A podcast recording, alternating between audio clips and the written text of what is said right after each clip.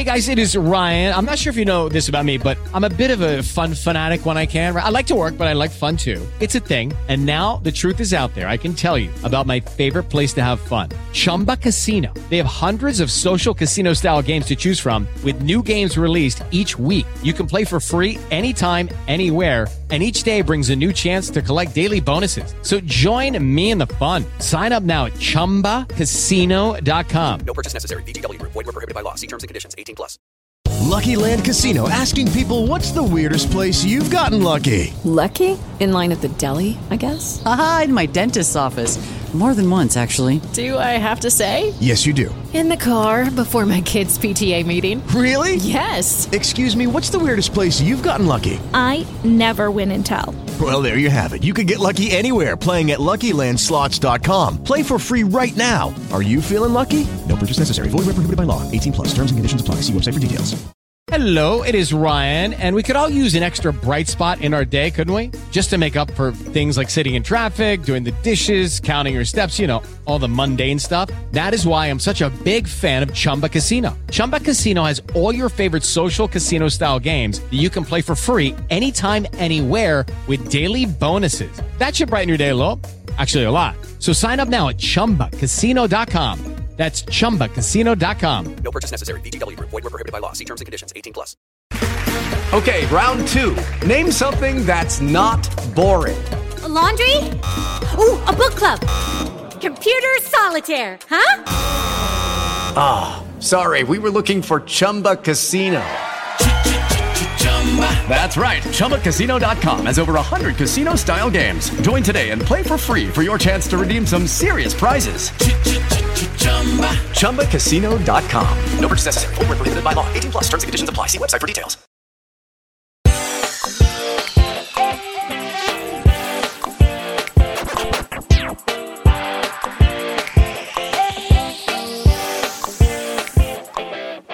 Season 1, Episode 7 of Six Feet Under Brotherhood is over, but we're just getting started here on post show recaps. That's right, it is the Six Feet Under podcast here where we are revisiting the critically acclaimed HBO series episode by episode. My name is Ariel, and here to discuss the episode with me is my co host Amanda, who spent 17 years as a top chef in Chicago. The Sun Times called her the mother of the new rustic cuisine. What's up, Amanda? I am mother. Um, Ariel. Wow. Um, did you get the gift basket I sent you? I wasn't gonna bring it up. There were a few um, questionable choices that you Oh, made. But okay. any any gift that I receive Yes. is is uh, appreciated. Mm-hmm. all in love. Um, wow, Ariel, we're back with another episode of Six Feet Under, episode seven, Brotherhood. Um, so much fun revisiting the show. Yeah, and we are now at the true, ha- you know, six and Mm. half. We're like over the halfway hump of the season. we were now, gonna but we were gonna check in in the middle of this episode so we could do We were gonna do a half pod, a yeah, half, and we a decided it would pod, yeah. it would break the pod. So Mhm. perhaps perhaps better to just mention it and and continue on um in the uh in in the name of brotherhood Yes. and just uh you know sibling siblinghood in general.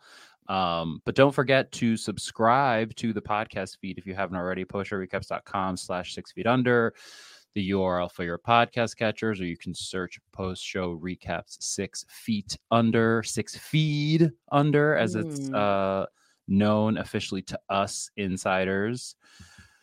Brotherhood, what'd you make of this episode, Amanda? Um, I I I thought that this was another good episode. I I enjoyed it. I think that um episode six so far is like my high watermark in the season. Um, Mhm.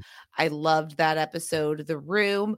Um, I think that this episode picks up with a lot of the interesting dynamics that we've started to unpack uh, in the previous episodes. It's you know the the title is Brotherhood, and obviously that's a reference to the death that we have at the center of this episode, our cold open um, with uh, Private First Class Victor Kovitch and his brother Paul. But there's a lot of brothers that um, there's a lot of sibling relationships that we also touch on in this episode. The relationship between Nate and David, and uh, Brenda's relationship with her brother Billy. So Oh, we see a lot of different flavors of uh, the sibling relationship here.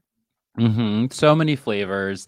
And as usual, you're never quite sure what the Brenda flavor is going to taste like. It's always a little, it's like the mystery flavor, you know, like you're going to try it and you're like, oh, wait, it's this, but really it's it's, edible Oh, no. underpants flavor. God, please no.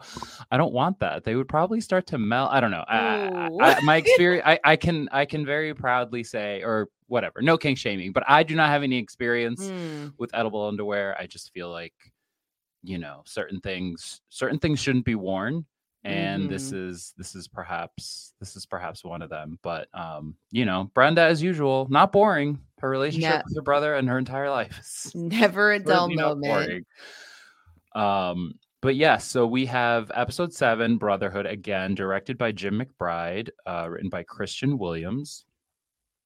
Let's get into some quick plot recap business.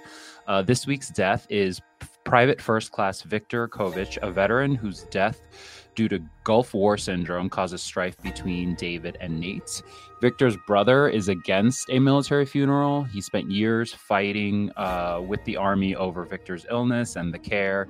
Nate knows that Victor was proud of his time serving in the military because he talks to, um, you know, some some friends of of the deceased. But David isn't willing to go against Victor's brother, who is the one footing the bill. So once again, it's the the money coming into play for David. Nate must also deal with the ever present Billy, who gives him and Brenda an inappropriate gift basket filled with condoms, sex toys, and the aforementioned edible underwear. We learn that Billy, uh, you know, has this ill timed episode right as Brenda and Nate are scheduled to go away from the weekend. We knew from prior episodes that uh, Billy is bipolar and Brenda like emphasizes and reminds Nate about that here. It leaves Nate uh, in a weird place, believing that perhaps Billy is manipulating Brenda and um, you know using using an excuse to keep her closer to him. Uh, meanwhile, David is the deciding vote determining whether or not an open minded associate priest should be able to practice at their parish. Father Jack uh, believes that the new priest will be exactly what they need to modernize their parish, but when confronted with the pressure to conceal his sexuality, David sides with the old fogies, as Jess puts it. Claire continues to have issues connecting with her peers at school and decides she'd like to go on a youth trip at the recommendation of her guidance counselor. A trip we find out that Nate also went on, even though he lied to his parents about it. Speaking of his parents, Ruth seems to be the only Fisher family member with good news as she gets a part time job at the florist, Nikolai, allowing the smell of flowers to bring her joy once again instead of reminding her of loss and death, which is a very sweet moment that I excited to talk about. Uh, her new boy toy, Hiram, also meets the family and is a master chef, apparently. So go, Ruth. And uh, yeah, that's the that's episode seven. Wow. Flowers. Can you smell them from here? Do you think they smell different than the edible underwear? I think so. I I feel like there's not a lot of like natural aromas coming. Well, some natural aromas, but not more like the floral type. right. Not, Um, yeah, yeah, yeah. Anyway, I, Ruth is thriving, and you love to see it. I mean, Ruth is positively glowing in this episode. Like, doesn't she have a whole different look? Like we pointed out, Frances Conroy in the red shirt in the last episode, but I think that she really has this ability to completely transform herself from like the kind of dowdy, dour sort of school marm persona that we're first introduced to. But now with Hiram in her life and this new job, we have the flowing hair, we have the Mhm. rosy complexion. Um, I mean, I'm I'm loving this for Ruth. Yeah, to me, it felt a little bit like the red shirt was her kind of trying to put on that uh you know that that new face so to speak Yeah. and that like new persona and and kind of forcing herself a little bit like Mhm. obviously such a such a vibrant color as we talked about and here it felt like she was really embodying that and like Yeah. fully you know opening herself up in this way and it was it's a really it's a really really sweet uh, a really sweet moment that we get for her from her at the end when she's so joyous. I mean, the hilarious thing with Ruth is always really not really sure why she's crying and what emotion she's feeling, which Uh-huh. is like very human and honest. Um, but the idea that she's so overwhelmed by happiness at like flowers taking on a brand new context after so long is like a very specific and Mm. understandable, uh, again, human, very human thing for her, even though it's hilariously played by her in the moment and she when she's like i'm used to being people i'm used to seeing people shattered That's- People being shattered. I'm so happy. I can't wait to come back tomorrow. Um, yeah, it's it's great, and um, I think that it really speaks to um you we've talked about this before that it's possibly the best choice for everyone in this family. We've talked about david having his um desires to pursue law and maybe really invest in his relationship with keith um you know we've talked about nate coming back to uh the family business and is that the best choice for him? Um you know ruth is the one right now while everybody else is sort of getting further enmeshed in the family she's showing signs of sort of breaking away and allowing herself to grow. Um we know that she had this affair while uh, nathaniel senior was still alive but at first she denies herself the indulgence of continuing to pursue that relationship and like now she's giving herself permission to sort of create something new and move on which is like i think a sign of, of health and growth and not something that we're really seeing from the other members of the fisher family. Yeah, and I, I love that she uses that word shattered. It's it's like she has finally like shattered mm-hmm. open and like this, you know, she she at times has held her emotion in, at times has, you know, uh broken down crying or yelled at her children, although that seems kind of normal for her. But in this moment, again, to really see her her heart just like be completely open and it's very childlike, right? It's like super Yeah. innocent to just watch her literally sitting in the like behind a stand in a corner in like the shack behind the the flower shop and she's just like crying amongst the flowers and it's it's very sweet it's like she couldn't smell before in a way and now she's now she can smell again Wow. Wow. I mean, it also just, I think, like, you know, we've talked about this, and I think what's so compelling about the premise of the show is, you know, y- we we we have to encounter, you know, the um the death industry, uh end of life care sort of services um only at very specific points in our lives you know if we're if we're lucky. Um but you don't give a lot of thought to the people who are constantly immersed in that and we know that like ruth was married to nathaniel senior like when she was 19 is that what she says? Like Mhm. Yeah, she's early. been trapped in this like house of death for her whole adult life and hasn't really known anything else. Yeah. And to think that like the smell of flowers would of course be so ingrained with like this means death there's something so tragic about it. And so beautiful about her like kind of like slowly emerging from that I, I found it really powerful um and i love frances conroy's performance in this episode. I think Mhm. that um she really can like read a line like no other that that that the uh the line you used to open with ariel like he spent 17 years as a top chef in chicago. The critic of the Sun Times called him the father of the new rustic cuisine and then he gave it all up to be a hairdresser and he's never been happier. And she like slams the like what is going on with you ruth? And nobody's questioning her. Like she's always choosing the most random punctuations for her point like this. And again like you said the and he's never been happier. Like okay we haven't even met the guy. Like nobody is saying otherwise. It's you're having a pretend argument with yourself. And uh you're the winner and the loser. But um yeah it's it's sweet that she brings him around and i love claire again claire the queen of like Mm. private little moments with herself and she's like getting new information about her family members or like just in general uh being accepting of them and her her little moment with Ruth when Ruth tells her that she's bringing Hiram over for dinner, and Claire's like, "Okay," and she's just smiling, like she's she's happy for her mom, and it's it's so nice to see.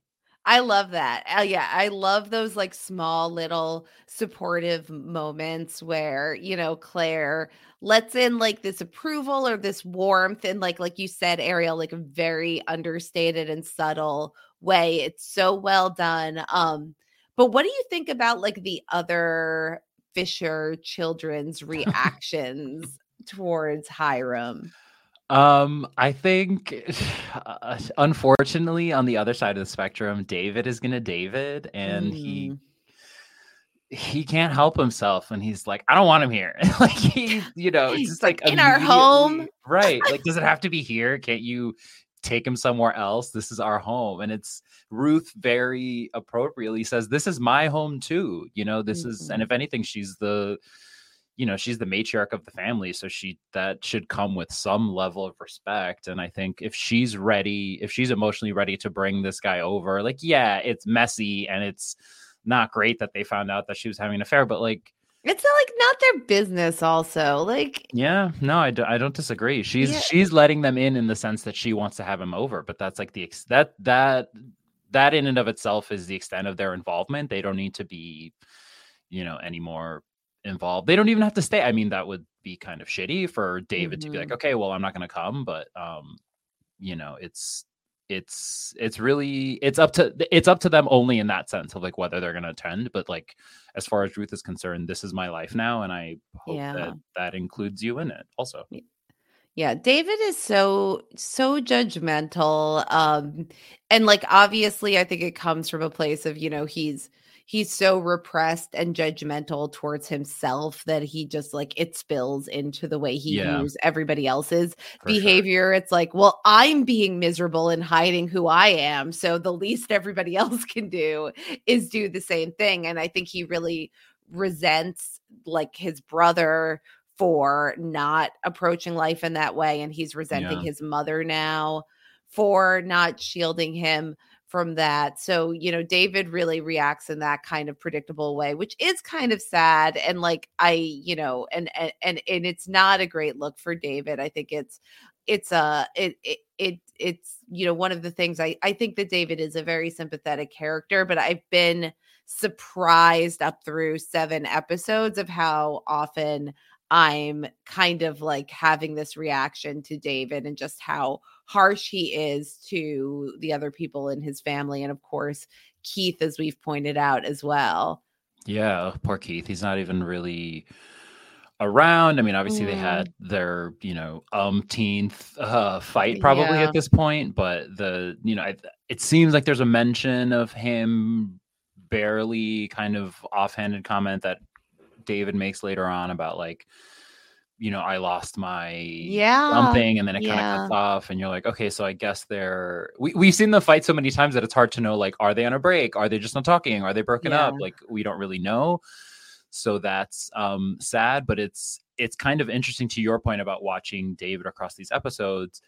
You kind of start out the series and it seems like Ruth is the most like entrenched in her Mhm. ways and like not capable of of seeing certain things or changing in certain ways. And actually it's coming to bear that it's David himself who is keeping like you said he is he doesn't really know any other way of life. And he unfortunately is quite unhappy with parts of his life. And his instinct is to pull everyone down with him instead of trying to you know push himself and push other people up Yeah.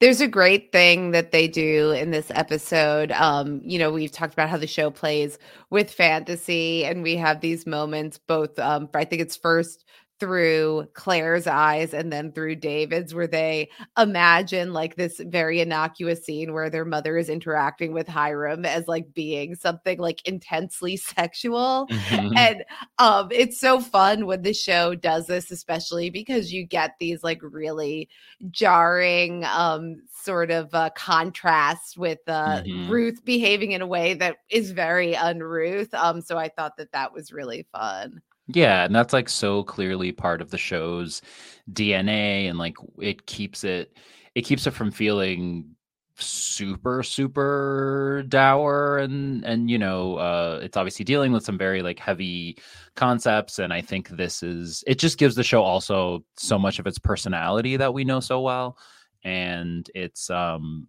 not not a lot of shows would be able to to really strike that balance in a way that is working and is entertaining and isn't taking you out of it so yeah exploding heads, you know, beheadings. I'm all for it when it's when it's fictional and in your in in someone else's head, the person not getting their head chopped off. Ariel, what do you think of Hiram's reaction to the news that Ruth has a job? you you didn't mention that to me. I didn't I didn't know about that. And then Ruth, God, like so so classic Ruth in a way. She's like, "Oh, did I not? That's that's so weird that I didn't mention this guy that like kissed me that I'm now working for. And I literally had like an emotional breakdown at work and I'm so happy. But no, did I not mention that's that's so strange. How could I not have mentioned it? I'm so busy, you know, uh putting my hands in weird places under the table in my children's imaginations. Yeah, I it feels like a little bit of trouble in paradise like a couple of like odd notes in the ruth and hiram relationship here like there's his sort of lukewarm reaction to her news that she has a job and then like you know ruth all high on her employment and date night is going to say to him I, I wish that you knew my my my husband um i don't know it's like is that is that the kind of like romantic thing you want to hear with somebody's head in your lap looking up into your eyes? I mean, that's the most romantic thing I've ever heard. Uh, but no, uh, but I, yeah, I mean, to her credit, and and not that you're setting it up any other way, but I think to her credit, she she says it in in what I think is the uh, kindest and most self curious kind of way where she's like sharing this thing and she hedges it by saying like I know this is probably a strange thing to say but I kind of wish that you had you had met my husband. I mean it's I think it's it's certainly understandable in the timeline that we're dealing with of like how recent this has all happened the loss of Nathaniel senior um she's kind of in this you know maybe things could have been good. Like maybe she imagines a world where, I mean, I don't know. She doesn't strike me as she would have never left Nathaniel probably, but like if maybe there's a world where if they had separated in some way and then she had started, you know, seeing Hiram mm-hmm. openly, like that would have been the only kind of uh situation that you can imagine. But I I don't I wouldn't fault for fault him for having a weird reaction to it. I think he at the end of the day has a perfectly understandable and uh, I would say neutral reaction to it.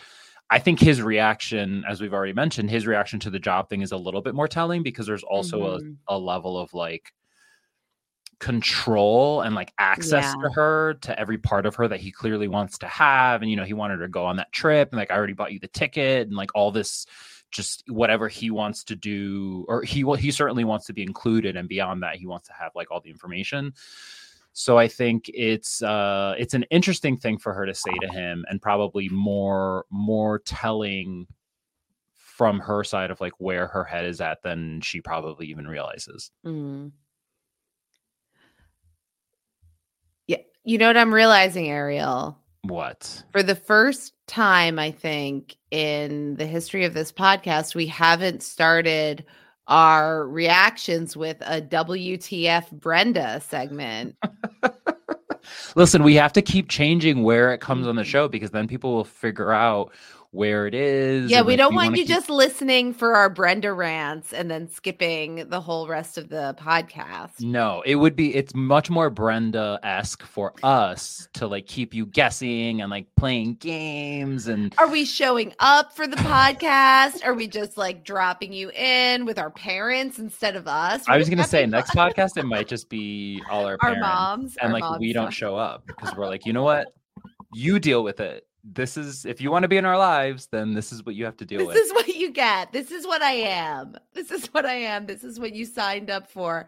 Wow. Um a big a big uh a big Brenda and Billy episode, Ariel. Yeah, this is, and you know, there's been a lot of um from some first time watchers on the Discord, and I think also some some rewatchers as well. There's there's been this uh groundswell of of Brenda. Um, I wouldn't even call it Brenda hate necessarily. I think even that's too strong a, a term. I would say some um some Brenda She elicits feelings. strong Yeah. reactions. Yeah. Just- there's just like something that bubbles up inside you Mm. and i i think you know we've we've said what we've said and you know i can't seeing all of it it's like i i can't help but put myself in her position sometimes with like her her parents and how she was raised and like there's definitely a lot of explanation there for how she Mhm. sees the world and she's always testing because she obviously you know grew up not being able to trust people and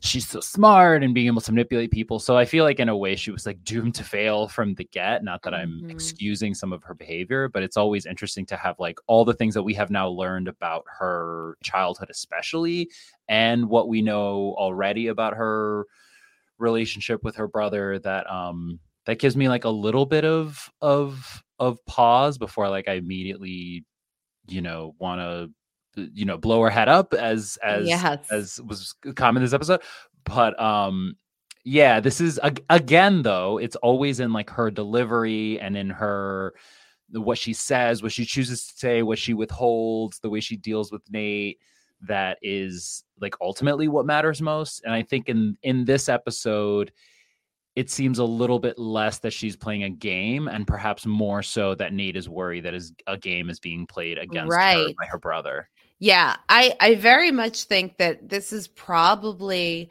the most like sympathetic Brenda episode so far where I find myself less like yelling about how, you know, at the screen about how terrible she's being and more like seeing how she's kind of in this impossible situation. Um with one exception, the episode starts and she's wearing a bandana with sparkly rhinestones in it, Ariel.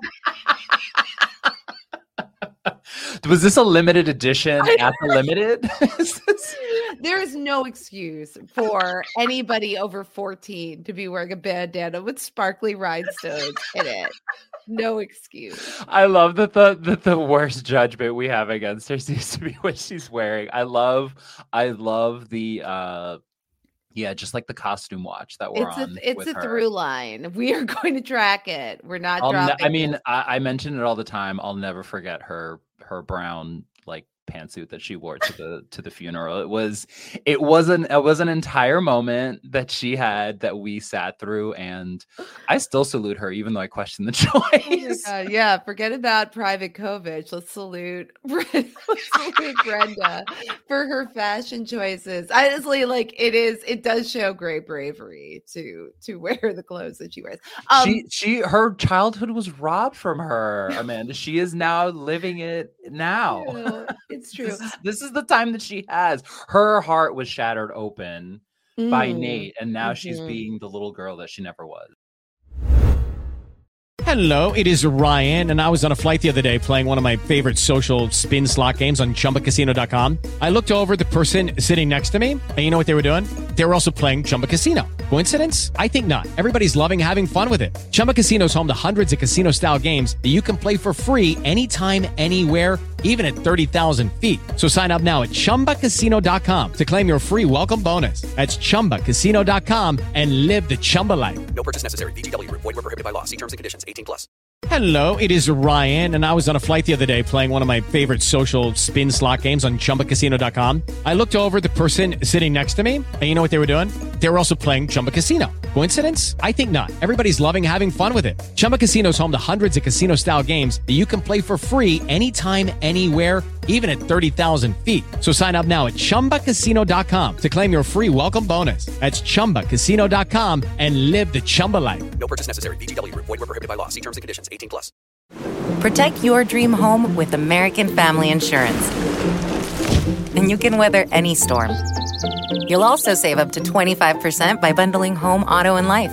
American Family Insurance. Get a quote. Find an agent at amfam.com. Products not available in every state. Discounts may not apply to all coverages on an auto or home policy. Discounts do not apply to life insurance policies. Visit amfam.com to learn how discounts may apply to you. American Family Mutual Insurance Company SI and its operating companies American Family Life Insurance Company 6000 American Parkway, Madison, Wisconsin.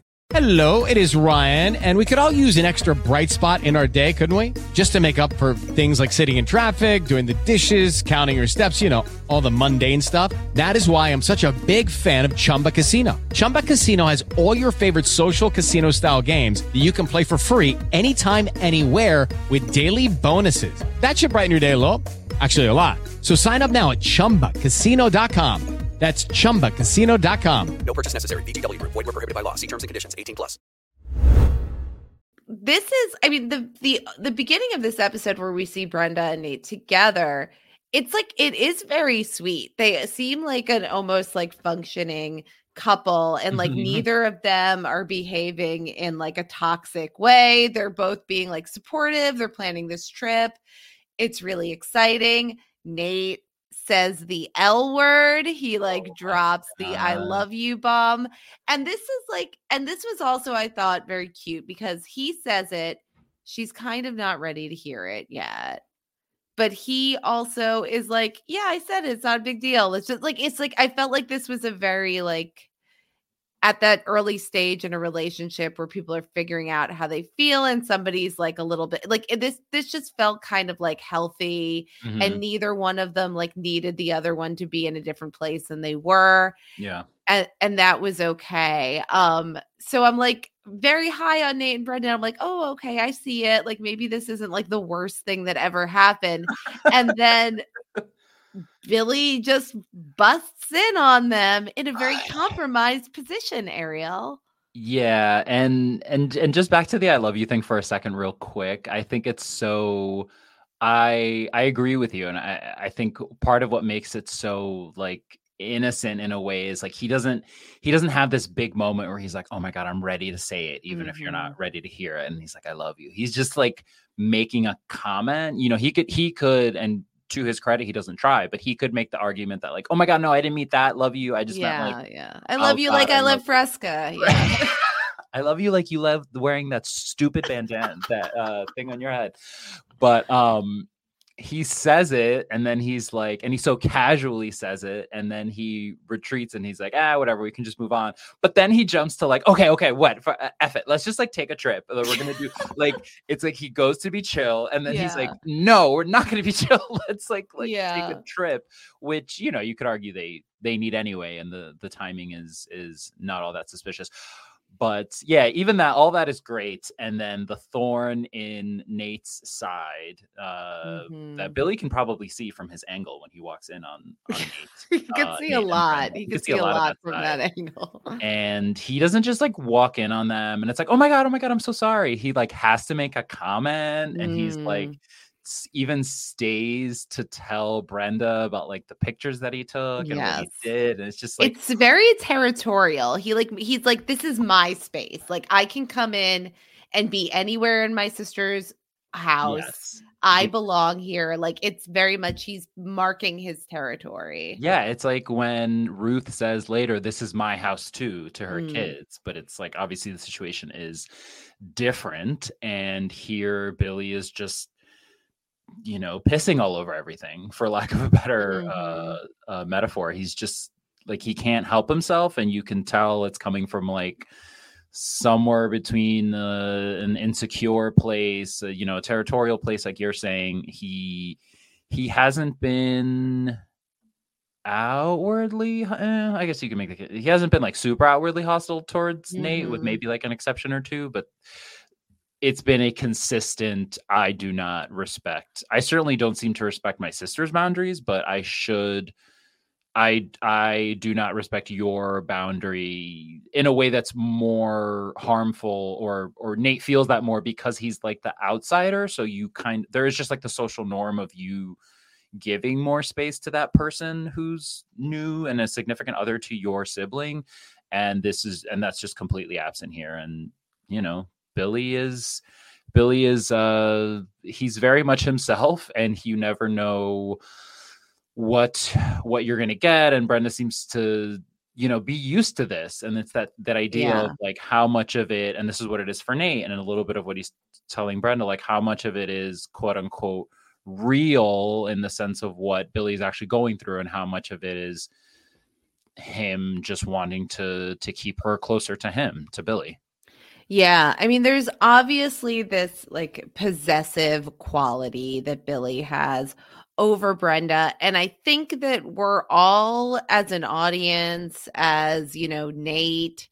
supposed to kind of question is this sexual? Like, what is the nature of this relationship? Like, they obviously have this very physical intimacy, Brenda Yeah. and Billy, that's like a little bit pushes the boundaries of what you would expect from siblings. Like after Billy walks in on them, she's like in her bathrobe, like just kind of like leaning over him, like, you know, in a very like intimate way. Um, then Yeah. he's going to like send her this extremely inappropriate gift basket. Um, it's uh you know like at some point you know nate says it's hostile like it's a little scary Uh-huh. um you know brenda's like very much makes excuses for him you know you don't know what he's been through don't judge him um and you know then when billy like has this episode and comes and sabotages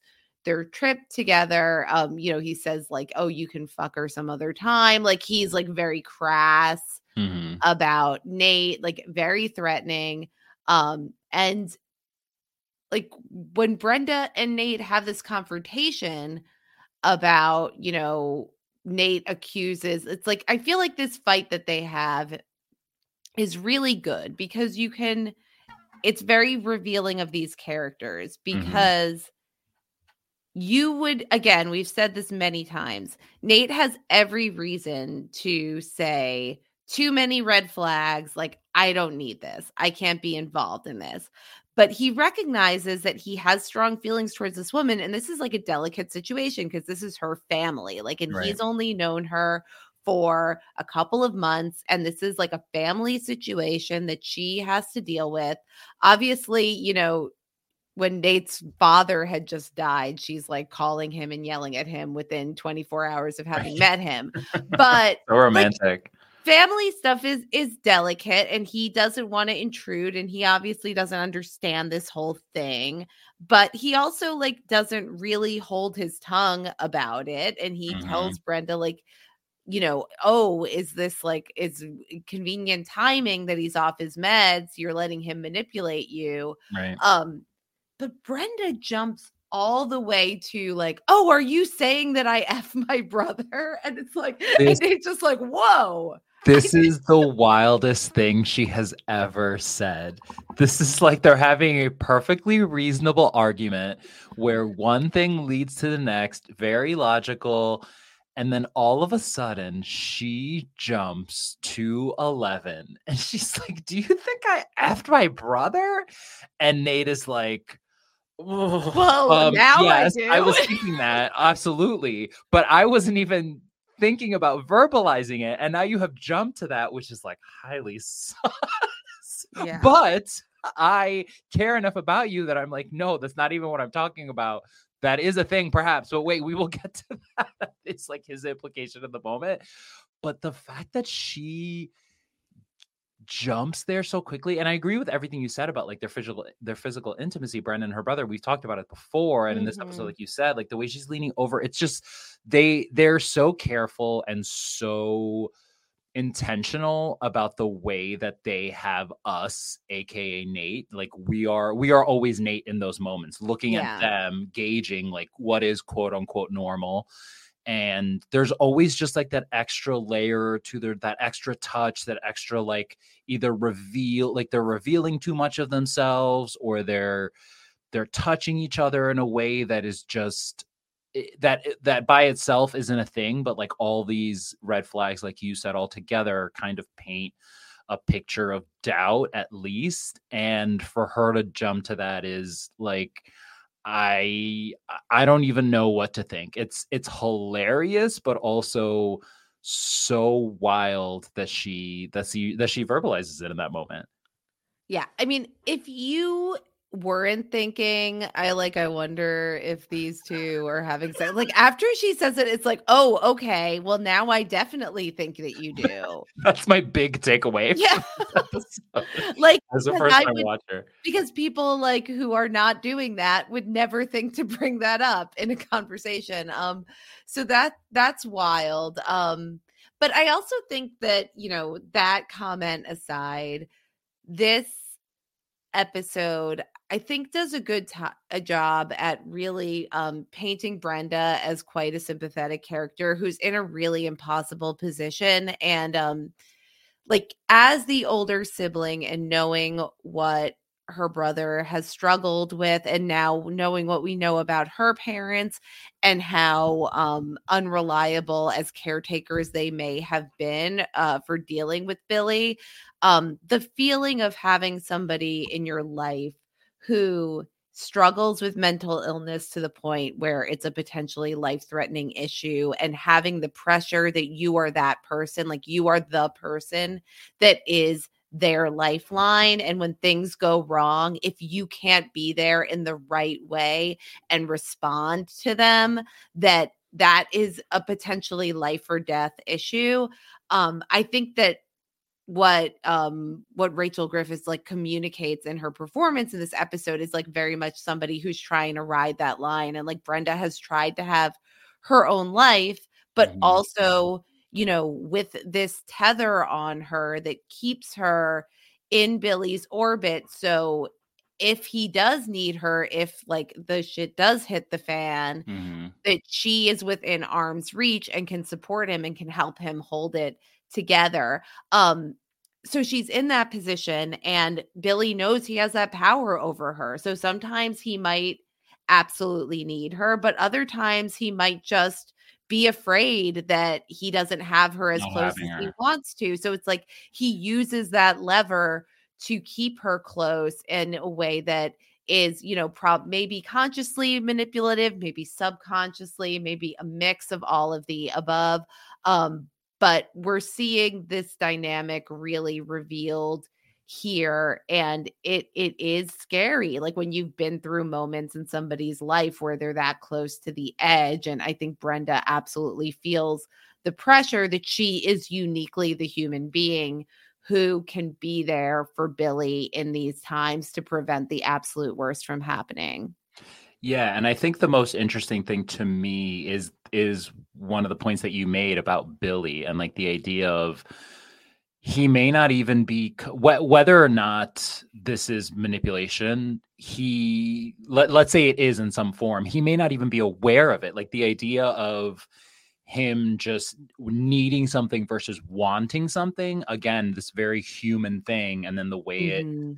in his case can have uh more uh explosive or erratic um you know instances or or uh you know uh examples of of, of times these things have happened it, she and she's playing that role we talk about this all the time with the fisher family but like the roles they play for each other and how sometimes you're Mhm. stuck in a role and you don't have you don't know how to get out of it um i can only imagine the interactions we've seen interactions between brenda and her parents and how they're very just kind of I don't know, lax at best about some of the things that she's saying. They're so quick to Yeah. put psychological terms and you know, Mhm. very uh like very short and uh just like putting labels on things. yeah they're self-involved they're very clinical they're not like Yes, warm it's, and it's like the, supportive that yeah sterile clinical thing that you're th- that's exactly it and i can only imagine their interactions with billy and how quick they would be to like oh that's just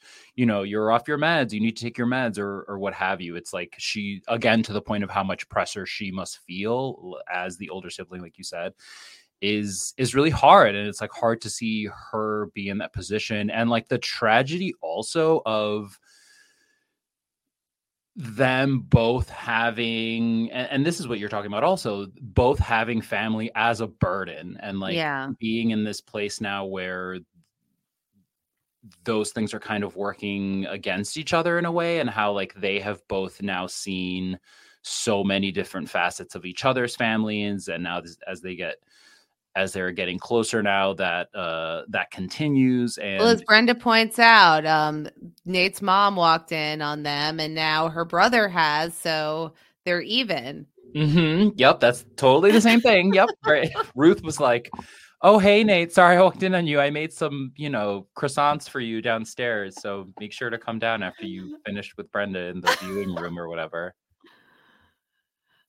Yeah. It's wild. It's wild stuff. But um, yeah, Yeah. Nate, he didn't get his trip. Do you think he went on the trip alone? I think he does go on the trip O because that's the most Nate thing to do. It's just- He's like, Um, whatever. I'll go back to Seattle. yeah um yeah like when when brenda says i mean and you have to imagine that this relationship that she has with billy is really uh impacting how close she's allowing herself to be to nate and i think it like colors the i love you conversation at the top of the episode that you know nate can say i love you to brenda and she's not going to be quick to say that back because she knows what having a man in her life is going to mean. Like she knows how hard that's going to be. And so she, I think, to some level, as much as she likes Nate, and I think, you know, we have a lot of evidence that she is like crazy about Nate. It's probably more than just a sexual connection. Um, that she has to have some sort of wall up because getting close to her means being invited into this part of her life that is unpredictable, that is scary, that is intrusive. And when she says, you know, he's sick, he's my brother, and he's sick and he needs me, this is who I am, this is what you get. It's like the part of her that Nate has been having a really good time with is like the part of her that's free of Billy, but she knows that that's that that's not all that there is and that at any moment billy can swoop in and she can end up spending all night sitting up looking at pictures or doing whatever he needs to tend to him and he is going to always need to come first as a priority when those things happen because the stakes are so high and she's probably as much enmeshed in that dynamic at this point as Mhm. billy is Yeah, and the- and all of that clearly means that at some point this has been a problem in the past, right? With her relation with some or probably multiple relationships that she's had where this has come to a head in a way that was either scary or ugly or you know the guy just couldn't deal with it or chose not to and she's the idea that she's holding Nate back a little bit, even while allowing herself to feel these feelings for him, makes total sense that she would not want. She would rather, selfishly, she'd probably rather have Billy hang out with Claire more than have Nate oh around when, when gosh. Billy's around. Um, there's a really funny through line in this episode of Nate always showing up late for things and saying that he was stuck in traffic. He's like, "Oh, there was an accident here. There's an accident." Yeah, you know, the on the on the 409. and the 101. and then David, of course, can't help himself. He's like, wow, you really, you know, always seem to to have bad luck with the roads. This is like when um who was it that was like, oh yeah, oh yeah, it was David himself. He was like when he was lying to Keith, he was like, oh, you know, there was an accident and then the this and the that, and Yeah. it was such an elaborate lie. At least Nate, to his credit, keeps it like somewhat vague. He doesn't have like a whole story about three ambulances who had to Right. come and like that's kind of like serial killer behavior, of David, but whatever. Mm. Yeah, the the traffic lie must be genetic. Yeah, he's he he should take a page out of Nate's book and just you know just keep it vague. Be like Keith, there was traffic. I don't know what to tell you. Have you been outside? You're a cop. You know how crazy it is out there. Believe me, I'm telling the truth. Ay, ay, ay. Uh, but speaking of David, Yeah. he has his, you know, his own repressed things that he's dealing with. Um, you know, he has he's a deacon at the church and he has his responsibilities. No, he So can't who knew? Who knew that the deacon had had this thing? I'm like, oh, this is what a deacon does. They they vote on They do the new- politicking. Yes, This they is do. he's some kind of uh you know, he's in the House of Representatives maybe. He's not a full senator. There's a lot of uh behind the scenes breakfasts and Right. and some stodgy some stodgy personalities to deal with in the in the church and he has a he has he feels a big responsibility and you know that david just loves this Oh, he's he the loves swing the vote power, He- yeah. he, better be praying that he doesn't get voted out next tribal because if he's the swing vote they might all turn on him okay that's all i'm saying Uh, yeah, I think that they're that the other deacons are like are kind of eyeing David. Um, yeah, there's this comment like uh from I think it's Walter is like the old the oldest like Mhm. stodgiest of the deacons who says like oh is this you know the agenda jack you bring in the new generation deacon and he votes in the radical new priest um so yeah so the the the heart of this conflict here with uh david and the church is that uh father jack wants this new priest like they're looking for a new priest at st bart's and all of the deacons have to vote to agree whether a priest will be allowed into this congregation. And the priest that father jack wants is father clark. Um and there's a question about whether father clark is a good fit for st bart's ariel what is what is the coded oh subtext God, even the way you said that you're like a good fit because it totally m- matches what's going on here. It's so bizarre like everyone i guess to my previous point about the tribal council thing like everyone is not really saying what mm-hmm. they are actually meaning and everyone's kind everyone has their own agenda and the stakes are really high for all these people and you know again like some of these people are older so it's this this world this this church where unlike david they don't have necessarily probably like a lot of other things going on as far as like having a career and and uh you know they could be retired whatever it's just statistics i'm not judging. But the idea that like this again nobody is saying anything and it isn't until or nobody's like really being open everyone's kind of happy to throw around accusations but then not Mhm. be completely honest with their own intentions uh our friend calls david at a very inopportune moment oh yes uh where david is he has a white towel he has his milk he's wearing his white t-shirt like he was sorry. ready to have a cinematic experience he's ready to have a cinematic experience and i have to just say I think the craziest thing he does is like he doesn't rinse his mouth after he like spits out the the toothpaste. Like this is Oh. and this is the thing with me. I will just say this is the thing with me with like movies and TV shows. Anyway, I'm like, okay, maybe uh, other people do it different. That's fine. It's literally none of my business how other people brush their teeth. But like, it, it's always been a thing that I notice in TV and movies. Like, wait, did you either there's like no foam, right? There's from like the Mhm. toothpaste, and like clearly there was no toothpaste when you're filming, or like in this case where there's like a lot of it and then the person just doesn't rinse. So I'm like, oh, now you're gonna go and just like have sugar in your mouth. I don't. Maybe it's just me, but that was like my that was the thing that I had the most violent reaction to, even before we got to the milk. And I think the milk is like I mentioned serial killer behavior before from from uh from David, and this is I, Yeah. I don't know. I know and is people he like gonna milk. drink the milk after brushing his teeth? It's usually like, and Wait, oh my god, you're so right. That would taste disgusting. but like, and then he's like drinking the milk already. Like when he gets the interrupted phone call, he's already like drank. it's all of it. part of his ritual with his little white towel. I understand. And he's probably been, he clearly, my hope is the only explanation that I can find is like, to your point, this is like, this is his ritual, right? He's probably mm-hmm. done it for a long time. Something looking about- forwed to it all day. Something about the milk The, the just- way that that milk and toothpaste tastes.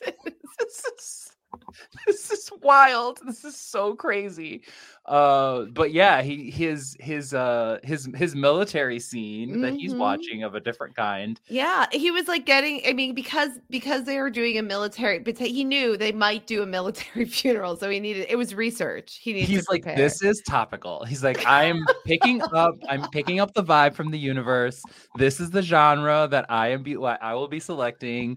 Um, but again, he gets interrupted Mhm. to have like a side uh alliance conversation Yes. with this with this gentleman from the from the board. Walter Kriegenthaler. Yes, Walter, and he's like, "Hey, sorry to interrupt whatever it is you're doing. Whatever wholesome activity you're about to engage in. You're drinking your whole milk." Um, I just want to say, did you did you get a gay vibe from, from this guy? This is crazy. Wow. And he's like calling him at night. It's so it couldn't be any more. I don't know. There's something like like almost illicit about it. He's like, mm-hmm. hey, just a quick thing. I don't want to interrupt you or like sway your vote. But did you get gay vibes from this guy? And I thought the guy was cool. Like very the like in the way that like you know whole milk cool. Very like Yeah. you know uh wholesome baggy jeans for them. Oh like, yeah, no, cool you know it's a cool priest if he's like wearing jeans. We talked Yeah. about cool priests, like cool priests, like they like take a shot at Mhm. basketball court, wear a hoodie, cool, cool priest. Yeah, like um, yeah, Father Clark is um, you know, he's kind of a more like liberal priest, but he's like Mhm. it's it all comes back to Jesus, man, because Jesus was a revolutionary. This makes so much sense. This He- is, this is- he's telling the story. he's just- he's just he's just spitting straight facts um Mhm. and you know and and i i do think it's kind of presumptuous like how how just disparaging father clark is about saint bart's he's just like they're good people they're just lazy and he's like He's like, these teach them how to people be these people would crucify jesus today like, like he's just he's um but you know he's kind of calling out the hypocrisy that you see in a lot of religion like sure they'll pray to a man nailed to a cross but they ignore the gay kid who gets strung up or the black man who gets dragged behind a car or someone's mother living in a box um and he's you know coming out this uh this this straightforward with David because he thinks that David's somebody who can actually tell right from wrong and that matters to him. So he's definitely appealing to David like the question is so I mean is is Father Clark gay? I don't think that I I don't think it matters, you know, for the show. I don't and I don't think that they give enough inclination here or there. I do think the show is insinuating that maybe Father Jack is gay. Mhm. Um but um that this is like a progressive priest who is going to challenge the congregation and um you know i think that david is presumably somebody who would benefit from like a more open and progressive congregation. So the question is like is he going to vote that way and encourage that change? Um but i think that father jack uh overestimated david fisher a little bit here Yeah, he he oh he underestimated uh David's uh self-loathing perhaps. Yeah. I think the the wall I think your point about Father Jack is a good one because it totally makes sense that if if in Walter's estimation Father Jack is gay, then he's going to bring like another gay priest to the church and then, you know, there goes the neighborhood in Walter's estimation. half the congregation will leave Half the congregation left at that one place in DC that I totally didn't make up and Yeah. really really happened. Um it, it totally makes sense that that's something unfortunately that he would be worried about because that is the thinking of a person who calls David in the middle of his Yeah. whatever session and is like, "Hey, did you get gay vibes?" And the idea like you said of David of them thinking of like Father Jack thinking that David is going to vote a certain way, or like you as the viewer even set up to think that David is is going to vote a certain way. I think we we even as the viewer underestimate what David is capable of in this mm-hmm. in the in the name of keeping order, but more tragically in the name of like his repression and keeping Mhm. things. He really wants to keep things clean, right? Like the idea that like real life, that his that his sexuality could come into play via other people reflecting it back at him, I think worries him.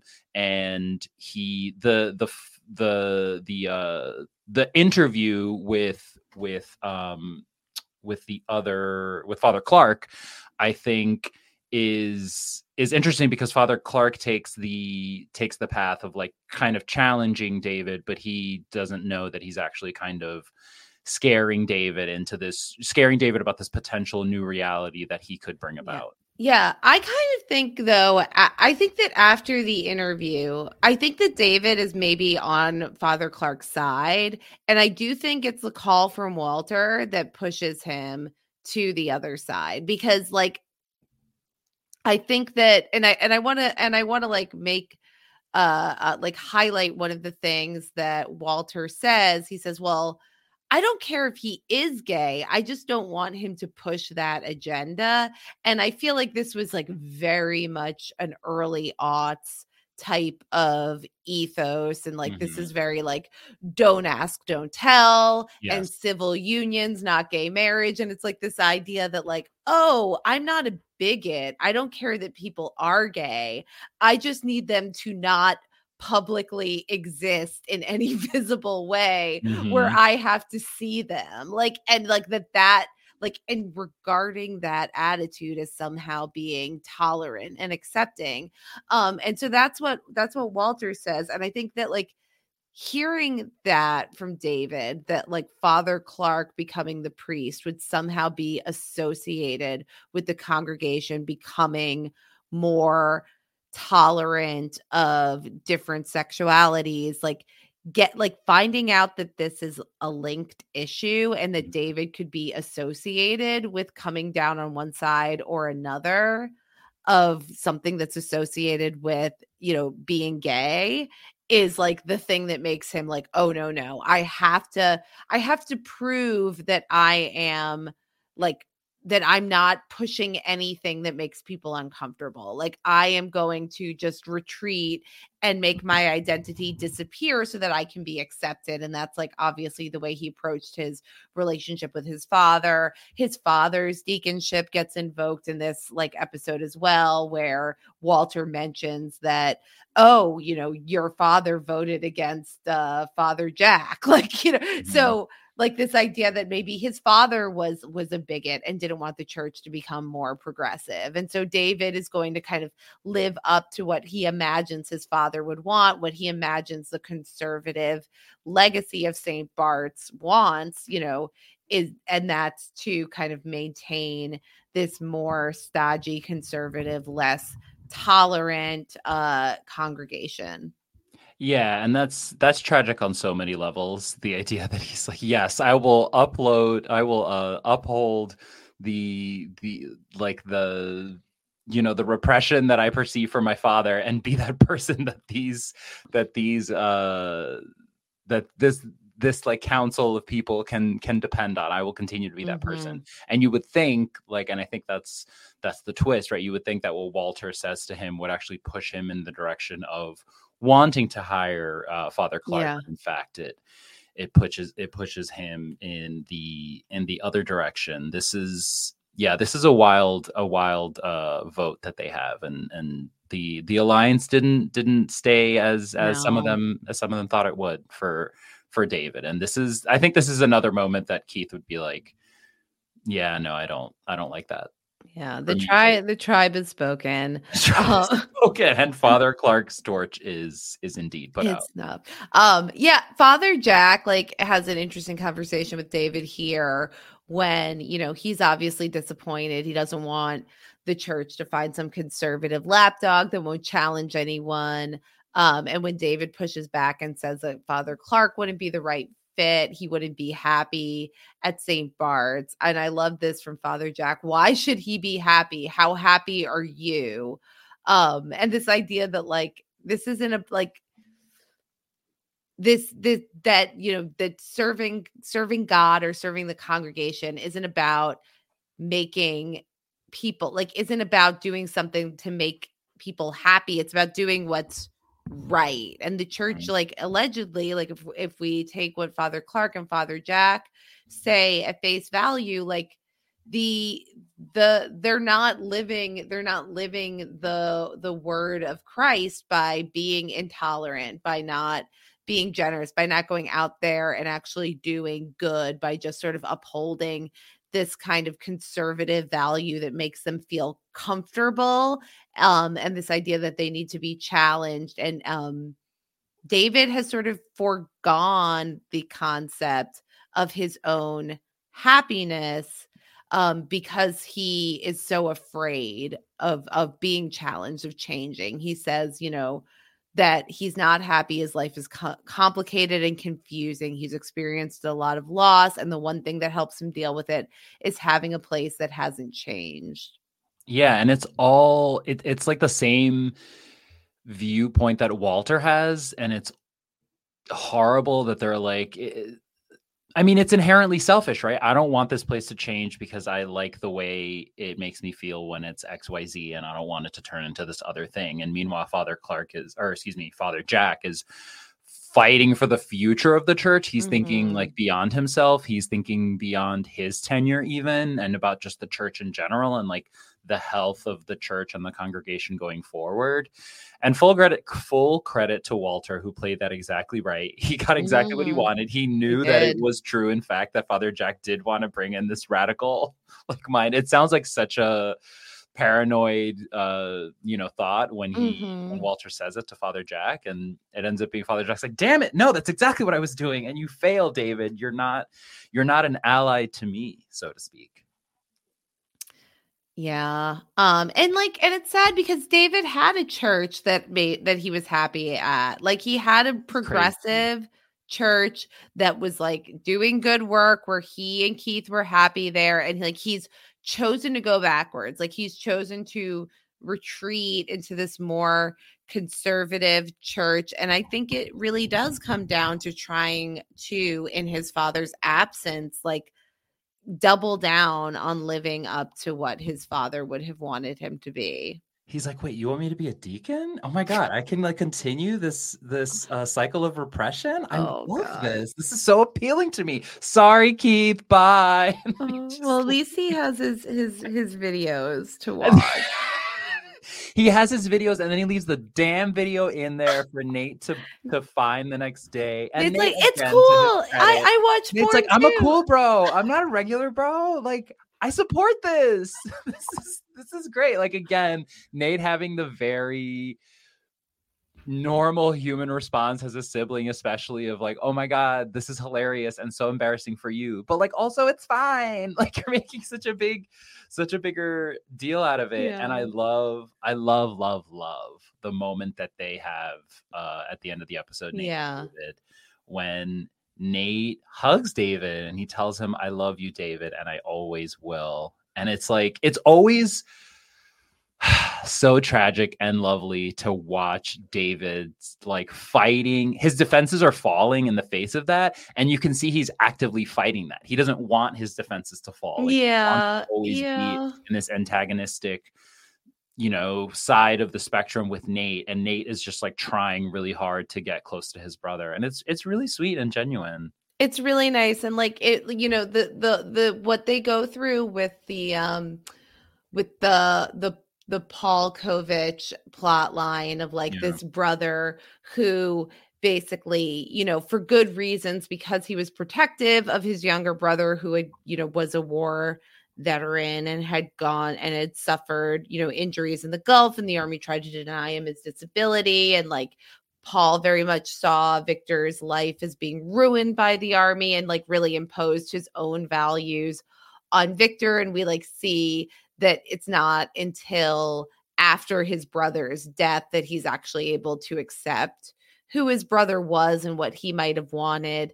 And like, as that's playing out, like Nate is really pushing, you know, to actually discover and follow through with the wishes of the deceased like figure out what what Victor would have wanted and honor those wishes while David is very much you know saying like let's just make the client happy Yeah. um when in reality they could do they achieve both they like give they Mhm. make the client happy and they give the deceased what they wanted and and you know david tells nate that he was right which is obviously like a huge deal for david to say that and a huge deal deal for nate to hear that from him And I, I think that the whole conflict though activates in Nate and David this idea that like you know, while your brother is alive, while you are together, like Yes. have a relationship where you say the things that you Yes. mean to say. And this is why this is why Nathan does say, I love you, David, and I always will.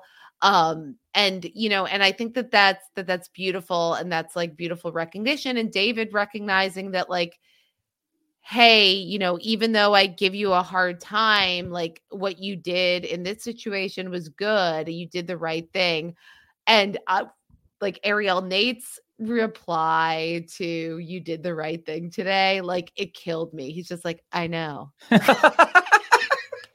Nate's like, yeah, and I'm still going on this damn trip because that's how I roll. i'm amazing. He says i know. Feels kind of good does it? But like nate is like oh. You were so close, Nate. so so much unfounded confidence on this man. It's like uh, it's like startling. But but it, it is a beautiful exchange. And you know like we mentioned up top this episode is called brotherhood. And i really think that like it comes down to like we're building slowly this this more um reciprocal loving open relationship between the two brothers and like i just wanted i just wanted so badly for them Yeah, absolutely. And like we already see Nate kind of starting to feel this way about wanting to say the things and wanting to make life count after after their father died and this just drives home the point more, you know, the idea of these two brothers and and it's like Nate is Nate is sure now that he wants to be more of this person who does and says the thing and and wants to be less like he wants to be less like the senior Nathaniel senior and more like this Mhm. new Nate junior that he's trying to be. And we love it. We love progress. Look at everyone progressing.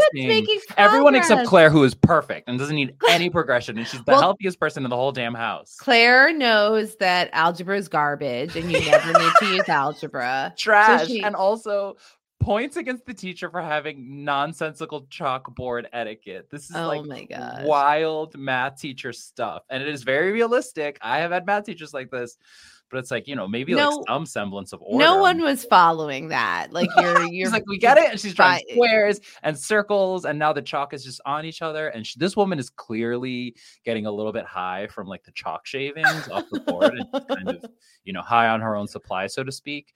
And there isn't a single soul. Usually you have like the one or two really involved kids who get it. And like either they're Mhm. sitting in the front or on the side or whatever. And this was total death stare. And she chooses to pick on Claire because Claire's at least doing something good with her time and not just sitting there. She's reading a book. Yeah, yeah. Claire is reading um Casavedas here. Um, so good for her. Um, I love this Claire imagining like the future of her classmates after they take Mhm. the PS. Like, like Claire is starting to toy with the idea, like, well, what if I do go to college? And like Mhm. the, the with the three, uh, the three like kind of girl like snarky girls that like are always laughing at her. Mhm. um you know the one of them goes to law school marries a triathlete they get rich and have kids like and she's like oh so you're like unbelievably happy. And she's like yeah. Yes. and then the one who um becomes a tv development exec and works out all the time who's fairly miserable and has a slight substance abuse problem.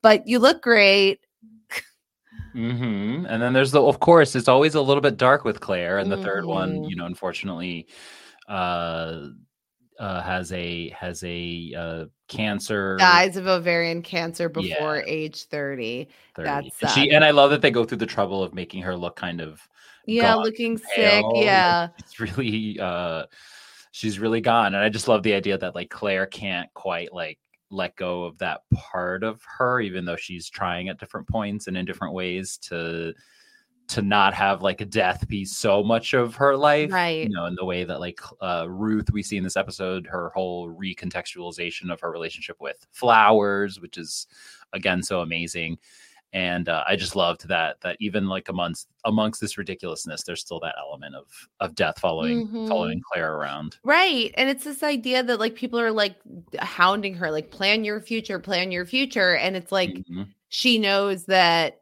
you know, okay, well, there's all of there's all these things I can do to keep busy between now and death, but everything always ends in death. And it's like very, very philosophical. Um, but um it culminates in Claire bombing the PSATs, but at least she does it by drawing like a very impressive skull and crossbones with the answer bubbles. Ariel, did you ever do anything like that on a standardized test?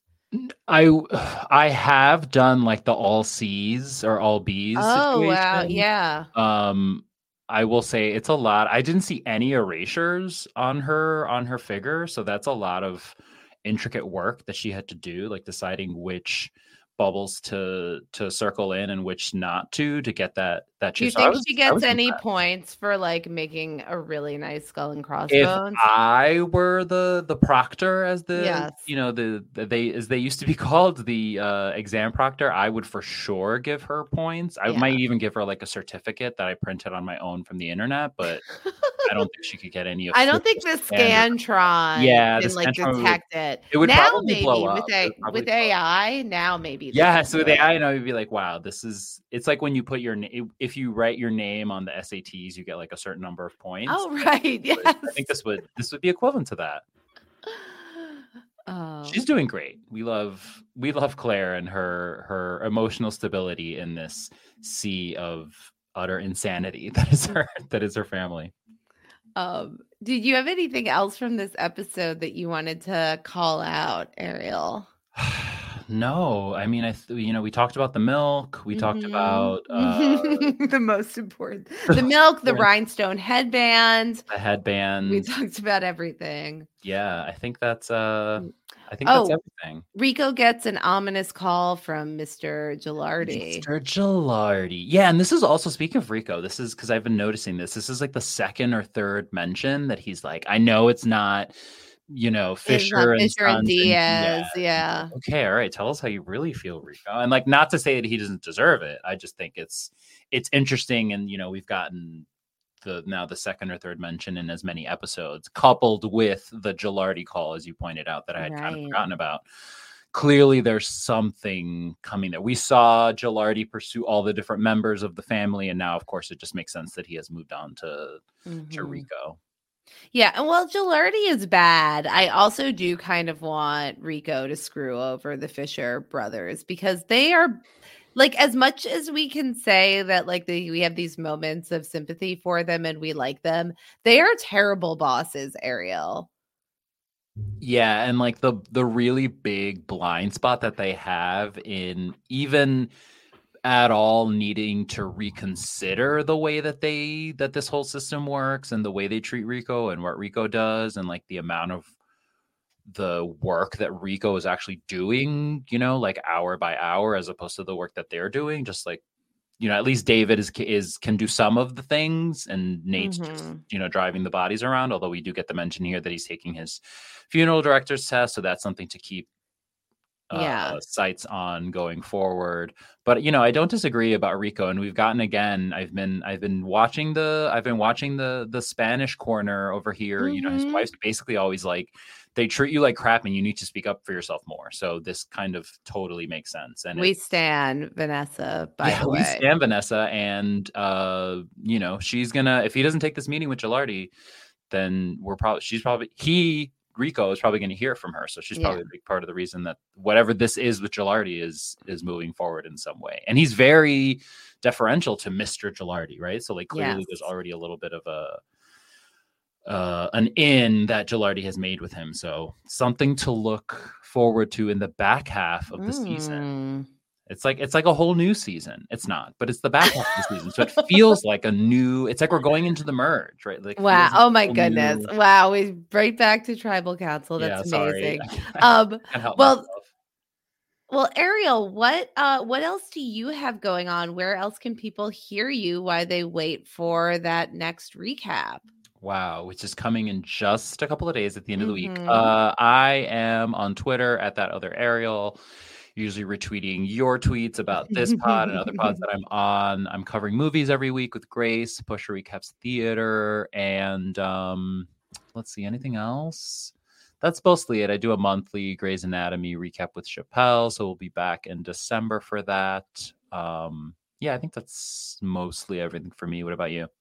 Um, I am wrapping up lessons in chemistry coverage with Dr. Melissa. We will be talking about the finale of season one that will be in your podcast feed very shortly. Um, I am also covering The Curse with Grace Leader, uh, the Nathan Fielder, Benny Safdie, scripted series starring Fielder and Emma Stone. Um, Grace and I are raving about it. Uh, we are um you know uh, like just like the critics on rotten tomatoes giving it very high marks Mhm. audience score is uh you know through the floor focus groups are not thrilled with it but i love i love a divisive show with things to talk about so definitely check it out i think that um you know it's not for the faint of heart but if you can hang with it i think it's a very rewarding very satisfying well done darkly funny show. So um all of that's on post show recaps and you can always follow everything that I'm doing on Twitter where I am at Dr. Amanda R. That's Dr. Amanda R. And Ariel, you and I will be back in a few days to talk about episode 8 of season 1 of 6 Feet Under. Wow. Crossroads. I can't wait for that crossroad. Um, so we'll be back then. And until that time, dear listeners, rest in peace. Ah.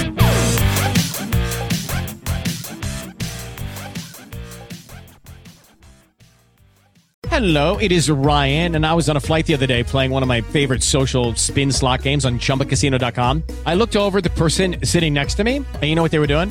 They were also playing Chumba Casino. Coincidence? I think not. Everybody's loving having fun with it. Chumba Casino is home to hundreds of casino style games that you can play for free anytime, anywhere, even at 30,000 feet. So sign up now at chumbacasino.com to claim your free welcome bonus. That's chumbacasino.com and live the Chumba life. No purchase necessary. Group. Void were prohibited by law. See terms and conditions. 18 plus.